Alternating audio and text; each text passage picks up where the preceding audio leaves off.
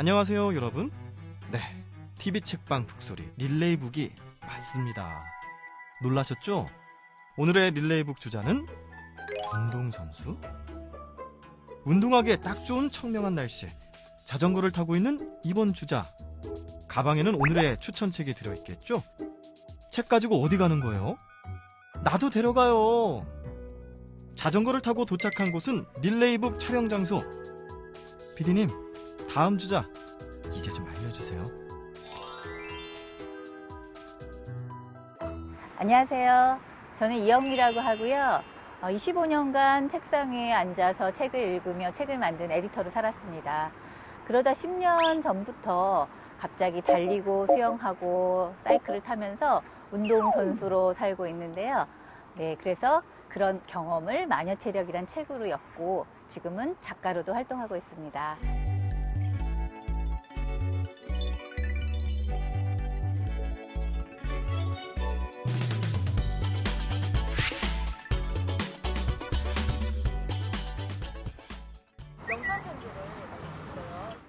영미 작가님, 언니 반가워요. 책 얘기를 할 때는 항상 떠오르는 것 같아요. 세상을 바꾸는 아주 작은 또 그렇지만 강력한 아, 힘을 뻗치고 계신 게 아닌가 해서 굉장히 활동하시는 게 보기 좋고요.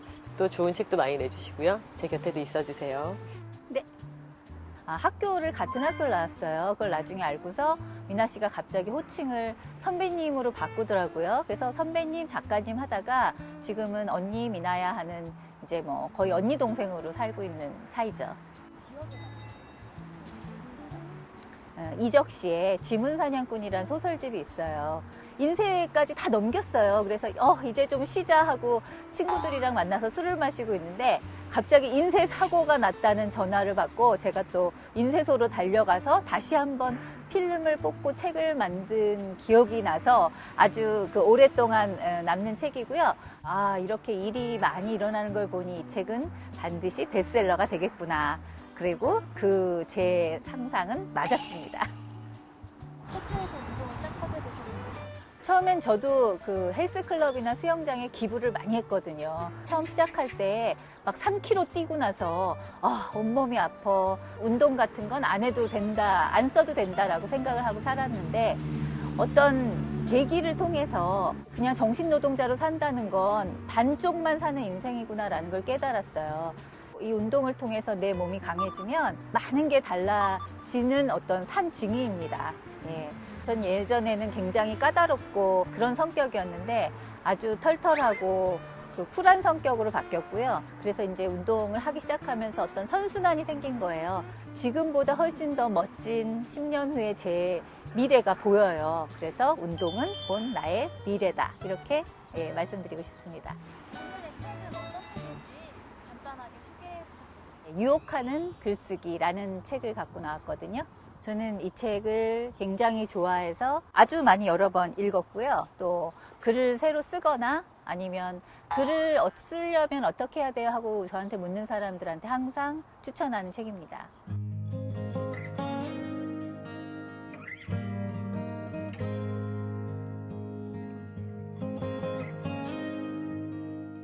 글을 어떻게 써야 재밌고 이 사람들을 정말 유혹할 수 있는지, 그 다음에 글이 생동감 있고 펄펄 날뛰는 생선 같은 글이 되는지를 볼 때마다 느끼고 있습니다. 이렇게 보여드리면 많은 부분을 접어왔는데 맨 마지막에 어떤 문장이 가장 이 책의 백미라고 생각을 합니다. 그 부분을 한번 좀 읽어볼게요. 글쓰기의 목적은 살아남고 이겨내고 일어서는 것이다. 행복해지는 것이다. 행복해지는 것. 여러분도 할 수 있다는, 여러분도 해야 한다는, 그리고 시작할 용기만 있다면 여러분도 해내게 될 것이라는 나의 장담이다. 여기서 스티븐 킹이 말하는 이 글쓰기란 말을 사실 체력이나 운동으로 바꿔도 되거든요. 허한 속을 채울 수 있는 아주 귀한 샘물 같은 거라서 제가 말하고자 하는 것과 아주 일맥상통하는 그런 글이라고 생각합니다.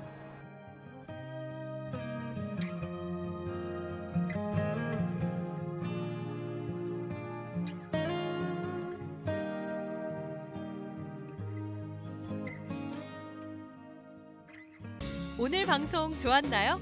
방송에 대한 응원 이렇게 표현해 주세요. 다운로드하기, 댓글 달기, 구독하기, 하트 주기. 더 좋은 방송을 위해 응원해 주세요. 다운로드하기, 댓글 달기, 구독하기, 하트 주기. 기억하셨죠?